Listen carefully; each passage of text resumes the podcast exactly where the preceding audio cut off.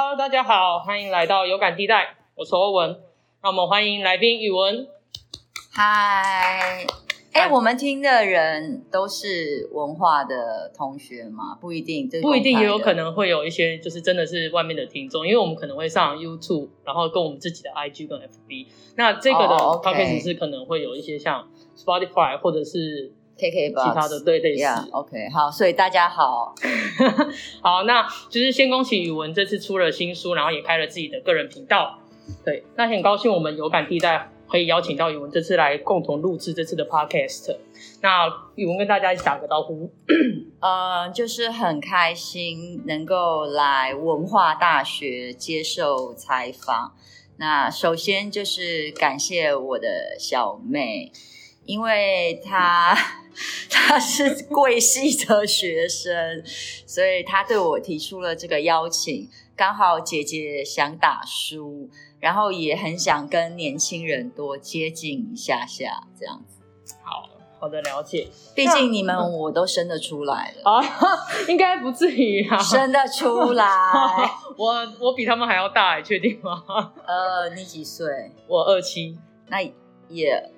唉，我我我讲话比较喜欢开黄腔，但是没关系，离我出经，对啊，毕竟月经十三岁就来啦，你还是生得出来啊。虽然十三岁没有性行为，但是 就是你的年纪，你二十七岁，我四十五岁，还是生得出来啦。对啊，看不出来是十五岁，因为哎，真的跟我妈差一岁，我妈是十六岁，是真的，是真的。大学生讲话很直。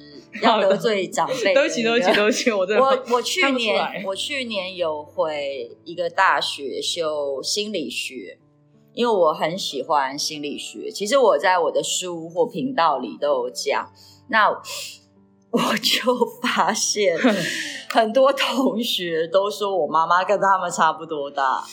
哎，但是但是唯一的就是真的看不出来，因为真的没有到这个年纪，真的真的，因为可能因为毕竟。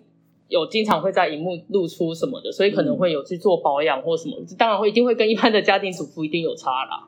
对，是真的有。哎，现在很多家庭主妇也也是会保养很好，那可能是我妈不太 在乎这个外表的一些。讲的我好想看你妈长什么样。哎，我待会待会待会 待会再看。所以你妈跟我差不多大，我妈是那就早婚，六十三年次的。哎，是那不止啦，我有比你妈小三四岁哦。我妈是六三年是，没错。对对对对，她蛮早就生，她十八十八岁就生。对啊，像我小孩，我老大才八岁，因为我比较晚生。嗯，对。现在女性其实都蛮比较晚结婚，跟比较晚生小孩。现在啊，嗯，其实我其实我以前是很希望可以早点结婚生小孩。但可能脾气太坏，没有人 愿意娶吧。这这就不一定了，毕竟因为我是不会结婚生小孩的那我了解，我了解。对，好，那想问宇文几个问题，就是因为我记得你早期出道其实是在一九九三年，然后是以学生歌手出道的。那我想问一下，你从出道到现在的人生的一些转换的心境是什有什么这样子？呃，我。我应该这样讲，就是我进演艺圈其实是被，就是很像，现在不知道流不流行这样讲了，就是 是被星探发掘，还是有的，还是有，对对对。所以呢，我当然跟所有的少女一样，可能小时候有幻想过要当明星，但是我真正进入演艺圈是被发掘的。那以前一开始就是流行偶像，漂亮的女生，然后可能长得很可爱。那我进演艺圈做过蛮多不同面向性质的工作，比如说我一开始是拍广告、出唱片、戏剧主持、综艺，其实到现在可能我有出书，然后或是做自己的频道，要经营社群。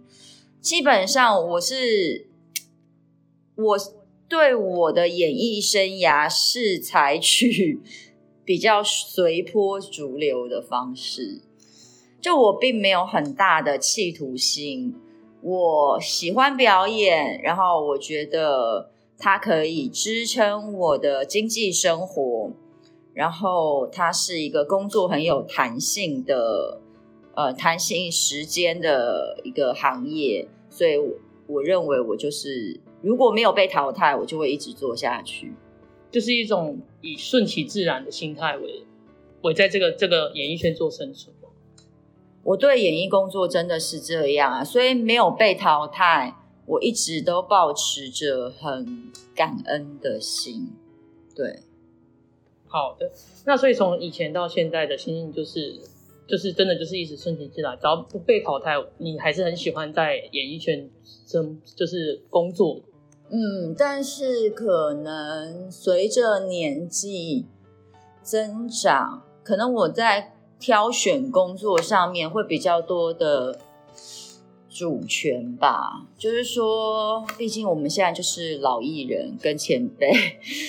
现在不会不会不会，如果有人要我去，就是做一些超出我体力跟能力的，我可能就不会就不会为了那几个臭钱去做了，因为钱也存的比较多了。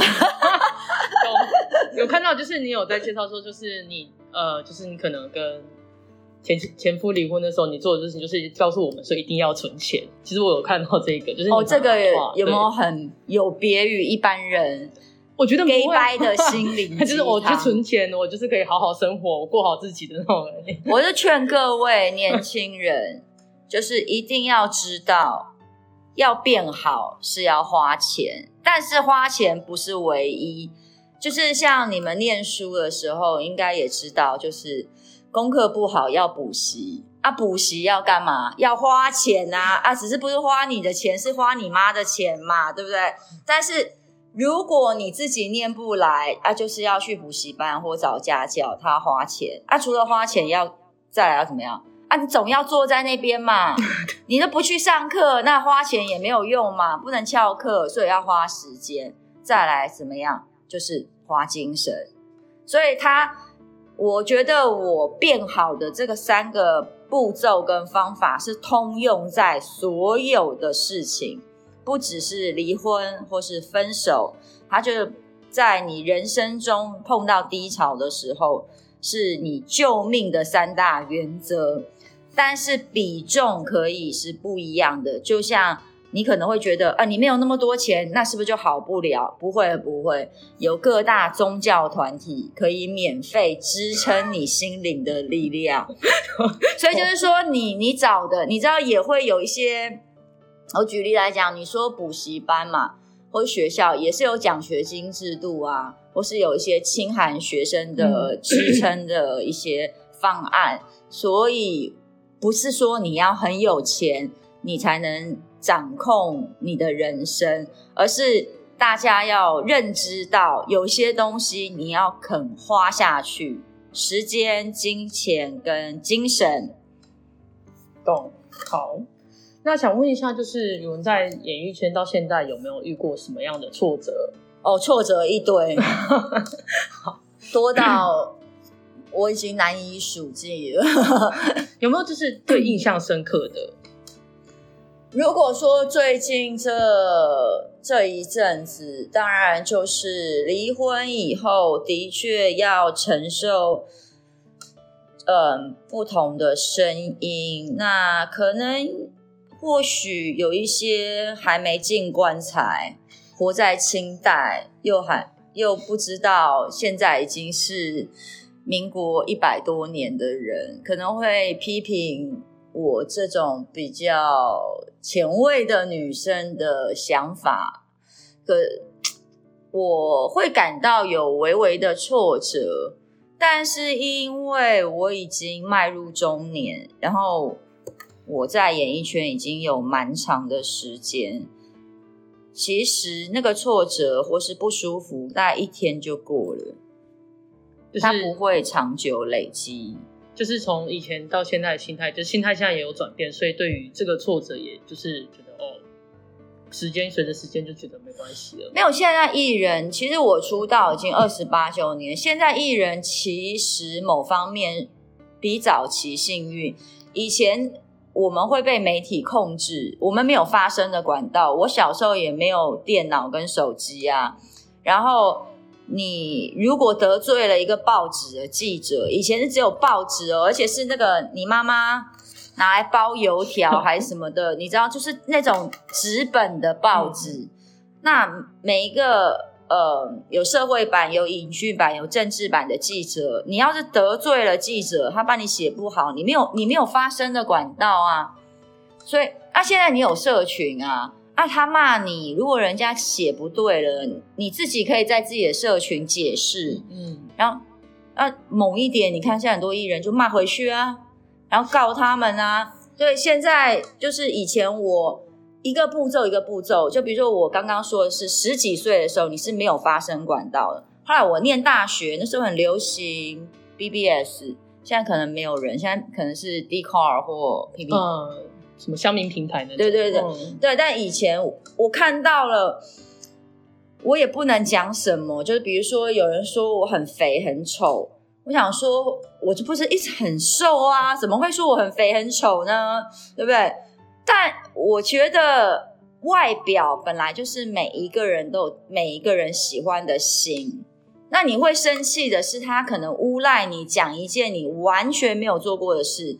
但现在很幸运的一样，我们有平台嘛，所以我们也可以为自己发声。那现在的法律也比较健全，但我期待靠你们下一代，你们可以做更多更好的示范。就是说，在保护就是所谓的言论自由这一块，我们追求民主跟自由的言论，但是我们一定要尊重不同的声音，并且同理别人跟你不一样。这个是应该是传播系应该要，我觉得。要灌输的观念，你们需要客座讲师吗？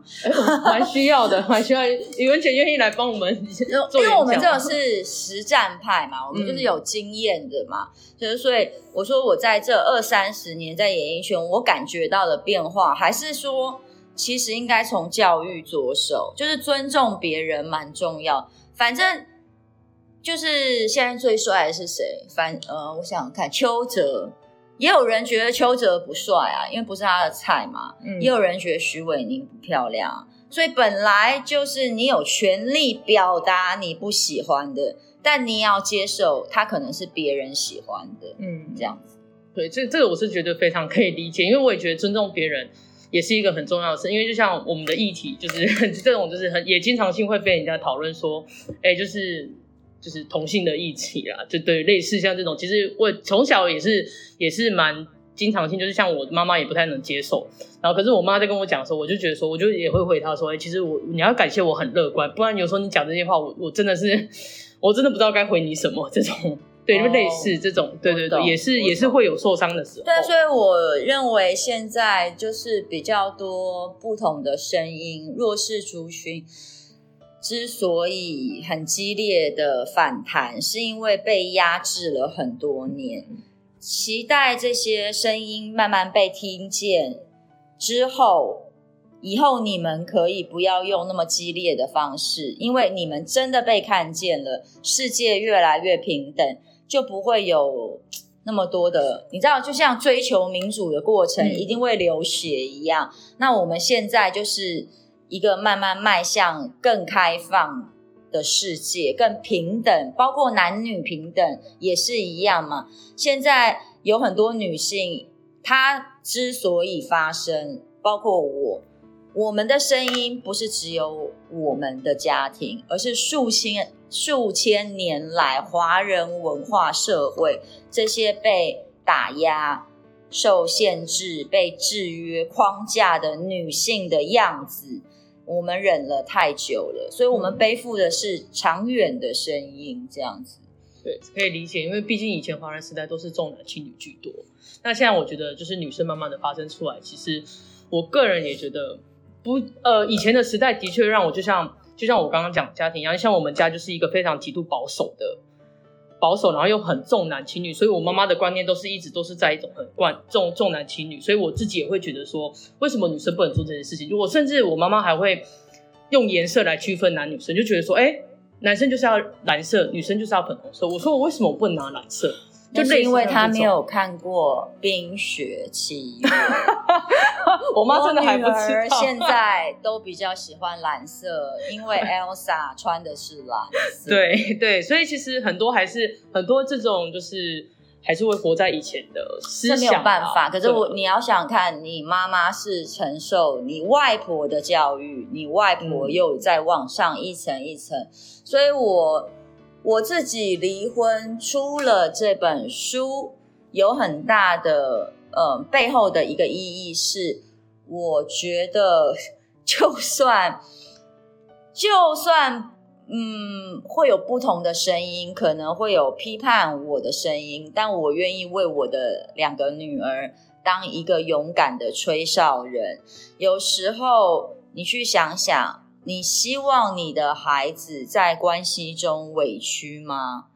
我告诉你，你看着你生出来的小宝宝，你无法想象他有一天失恋会躲在家里哭，只是因为他可能跟这个男生在同一个职场，嗯，然后可能是他的主管或是他的同事，然后他觉得他不能出来见人了。可是你看，呃，当我的女儿以后看到我，那当时我的心理咨商师就跟我说，要勇敢的做你现在在做的事情是。我从来没有觉得离婚是负面，或是它是一个需要呃觉得丢脸的事情，因为演艺圈的工作本来就是我的工作，我为什么要因为我离婚不去提它，不去讲它，然后或者是躲起来休息一阵子？我不需要啊，我可以坦然的面对我原来的世界，对。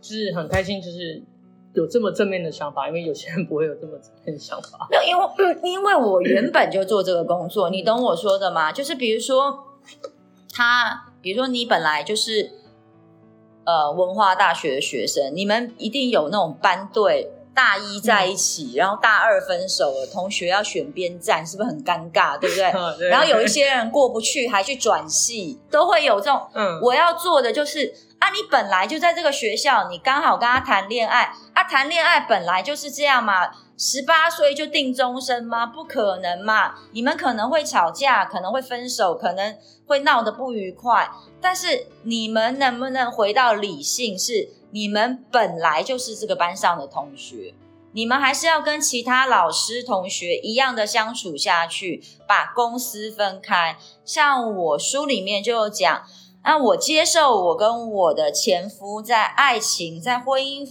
方面的改变分开，但我们仍然有孩子，我们还是一家人，这个是不变的。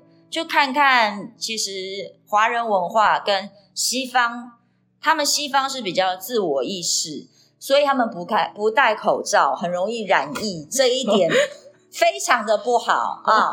那我们就是太注重伦理，太注重团体和谐，忽略了我们自我的需求，也不好。黑与白是极端，可是我们。在零到一百中间有很多柔软的灰色地带，我们能不能在这个地方大家重新相处一下下，尊重彼此呢？就是每个人的心境。你有没有嗯跟同学处不来，就觉得在这个戏上很痛苦？不会，因为我自己会自我的心态转变，而且我觉得就是我已经就在这个班级了，那。就算我们处不来，我们还做要做的事情还是得做。对，但我刚刚说的那种情侣分手，是不是在戏上常常会有这种闹得很尴尬嘛？诶、有是有，就是可能会就是因为我自己没有啊，但是就是班上的同学可能就在一起，然后可能一年之后，这个男生突然在第二学期就跟另一个女生在一起，也有过，也有过，然后那另一个女生就哭的要死，我就想说哇，这是什么样的戏剧？就一个团体 里大家的气氛都。就会变，对，就会很尴尬。可是你想想看，我就说了，难过是 OK 的，但我觉得我被人家抛弃，我也很难过。但第二天你可以正常的去上班，你可以清楚的表达你的难过，但是没有情绪化。所以我跟我前夫在合作，比如说之后我们教养小孩的部分的时候。我们都是尽量把这个东西拉开，就是说。他一定有觉得我不好的地方，他才要离婚。我也有觉得他对不起我的地方，但是这无关我们共同教育小孩。那我觉得这一点是可以学习一些西方，比如说把自我意识跟理性提高的这一块的观念是还不错的，对。这点我其实也是蛮认同的啦，但是要戴口罩，有时候群体意识也蛮重要的。就你不要自我高到，就是说老子不打疫苗也不戴口罩，这样这样就影响到群体。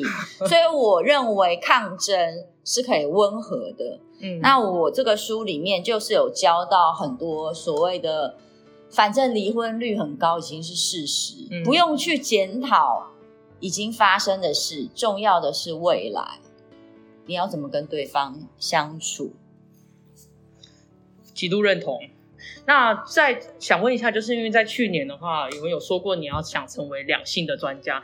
那我看你 YouTube 出来的呃，也是都是以两性为专题。会不会是以性为专题？那 我们这个方面就不讲。例如说高山峰，就是我是想要讲两性。我是 我告诉你，我从头到尾就是想想两性跟一些嗯亲嗯亲子跟 就是男女之间，但无奈黄腔看太嗯开太多，一发不可收拾，我就觉得我快变情色类 YouTuber 了。不管是两性或者是情色类的，我觉得其实都是走在时尚的尖端。哎，但是我要讲哦，其实虽然你你们已经成年了，虽然很年轻嘛，但我说一句实话，就是两性走到最后都会跟性有关啊。男女关系里面，其实这个亲密关系，就性行为或是这个。呃，所谓的性能量的交流本来就蛮重要的。那大家其实如果避而不谈，不如就姐姐来帮大家解锁算了。哎，不会不会不会，我相信听众应该都会很喜欢这个话题。他们就是太喜欢，还有我讲一些严肃的事情。他们都不看。那如果你想要真实知道是两性要怎么相处，就来看书这样子。好，那你有没有就是就是要给那个听众就是一些什么感情上的建议？你想要哪方面？比如就是可能呃，就是感情遇到挫折，当然要去怎么？可能要像就是可能要 像你一样的乐观的人不多。哦，我超不乐观。哦，真的吗？因为我看就是我在听你刚刚的访谈上，其实我觉得你好像就是可能会换一个心境去。做力就是做自己的事情，那是因为我经过努力，就是原则上我我不想太迷信，但是你知道年轻人应该也蛮相信星座的吧？嗯嗯，因为我是摩羯座，我生日才刚过，就摩羯座其实不是什么很乐观正向的星座。那我私底下个性也非常的严谨，如果。我们频道或是我经纪人，应该都觉得跟我工作很随，因为我蛮凶的，就是我很严肃，然后非常的呃实际。那呃，你刚刚问说我怎么可以转变我的心态？我想也回到可能我是摩羯座，就是说我很实际，所以我能够把事情拆开来看，就是事归事，公归公。对对，所以我并不是因为我的乐观乐天，然后想的不，你知道有些人就是天生可能没什么在想，我就是想很多，然后我觉得哦，其实我应该要转变心态，变得乐天一点，对我自己的人生比较有利。但我一开始出发点是比较悲观的，对，懂一些。至于摩羯座这一点呢，我也不太懂，没关系。你什么星座？我是水瓶，因为我跟摩羯有点处不来，因为我哦超处不来，超处不来是真的，因为我跟摩羯座，特别是就男生以外，女生也是超处不来，就是不知道为什么。千万不要交一个水瓶的，呃，你千万不要交一个摩羯的女朋友，你会痛苦。痛苦。我已经有感感同身受，就是我跟就是很多就摩羯座女生，就是不知道，我就觉得，我我不是想批评她，但是就是有时候会觉得很怪啊，会觉得很怪，因为就是。他们会突然一下很热情跟你打招呼，可是后来隔天突然又冷淡的，就好像不认识你这个人一样。我就想说，哎，因为我们我们水瓶就是每天都可以跟你很热情的打招呼，可是才没有嘞，水瓶座是外星人，你去哪看看有十二星座评价，那水瓶座评价很低的，你还讲摩没有羯座，没有，我真的觉得 摩羯座怪怪的。可是这一点我真啊，的不会摩羯座蛮孤僻的。就是我很需要自己的空间，但水瓶座也很需要。水瓶座就是动不动会消失两三天的那种，但是就是想说，我想要就是安静一下，对吧？那还不是一样？不一样，真的不一样，这真的是不一样的。可是我不太像水瓶啊，很多人都这样讲，因为我上升在双鱼，月亮在狮子，所以人家比较说我比较像狮子座，不太不太像水瓶座。很多人话说回来，那你生日也是快到了吧？就在月底的部分，希望大家可以祝我生日快乐。没有啦，开玩笑的。要不要开抖内心？真的没有，没有抖内请抖语语文，不用抖，不用抖，因为我不会脱衣服哦。哦，那我脱没有来开玩笑的。对，好，那那想问一下，就是语文在，因为你已经出过三本书，因为在呃那时候看你是出了三本书，第一本的话是就是魔造美人书，然后第二本的话是有关瑜伽的。那这本书出的是什么样的契机让你写下这本书？那又是什么样的心境？嗯，为什么要出这本书？嗯就是有出版社找我。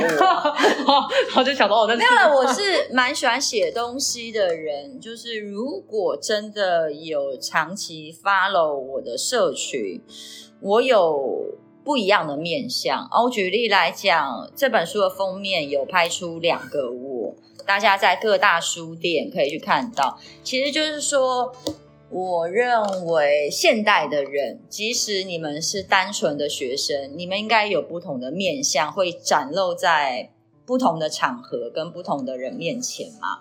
那我长期可能比较为人所知的是综艺的形象。那其实讲实在话，综艺很肤浅，综艺是不需要拐弯的。戏剧它很有深度，它是会让你回家去深思的。所以，我们综艺咖不如演员或歌手，歌手可以利用歌曲去演绎。那你有听众、观众，他有很多的想象力在呃所谓的歌手跟演员这个这这个两个职业里面。我举个例子来讲，宪哥吴宗宪。他其实是做音乐起来的，嗯他最早他是歌手，他也得过奖，他也作词作曲，很少人去认同他这个面相，因为他在综艺节目太成功了，所以大家还是会觉得他是呃综艺天王。那因为综艺的表演形态本身就比较浅一点，因为我们是素食文化，要让大家发酵，然后要让大家觉得有效果。那我自己私下，就像我刚刚说的，我的个性其实 是偏文静的，我很喜欢阅读，然后我蛮喜欢做一些呃。比如说，我很喜欢思考，像我喜欢的运动，一般人也觉得很奇怪，就是我这么活泼，可是我很喜欢做瑜伽。嗯，对，那就是我想要特别讲的，就是每一个人其实都有不同的面相。那借由这本书，我希望大家可以看到，嗯，更多不一样的何语文，这是真的。但是我更希望这是一本工具书，就是不论你是离婚或是失恋，在经历一个重大的低潮，因为人生哦，难免一定会经历过生离死别，而且很多时候不是你能控制的，对不对？就是你是不想跟对方分手，但对方就死要走，那怎么办？那这本书就是一个很有用的情感工具书。因为我们始终无法改变别人，但是我们可以从自己做起，所以我我我蛮推荐这本书给反而年轻一点的朋友看，因为你在或许他可以在你比如说年轻的心灵里面种下一个种子，就是说分离不是撕裂，它并不是你生命的全部，这样子是。可能是你人生中的一个过客，那你还是可以把自己过得更好。是是，而且你中间怎么变好，就是这个过程也蛮重要的。所以你是希望这本书带给大家就是怎么样的期许？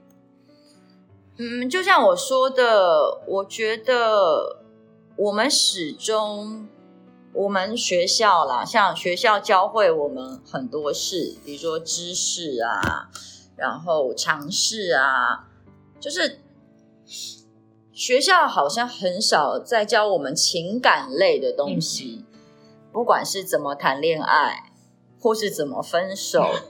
没有在教，哎，可能某些系现在有这种分手学嘛。嗯，那我我我我刚刚讲，就是我身为一个公众人物，又通常我们的形象又是比较开心挂的，那我愿意剖析我自己，展现出我悲伤脆弱的一面，然后让大家知道，其实。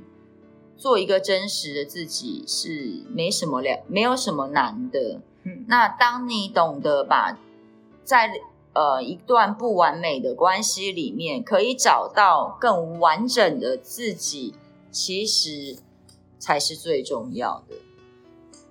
对啊，非常谢谢宇文，这次带给我们大家的体体会。对。谢谢，你会不会太年轻？我太年轻，不会，不不不会不会不会，我也是经历过大风大浪的，真的吗？对，没没有啦，我的这就这不就在这里就不讲了。对对，那也愿每一个听众就是可以都可以在不完美的关系中找到更完整的自己。对。对，好，那谢谢，就是宇文，那我们先就是有感地带，下次见，谢谢，拜拜。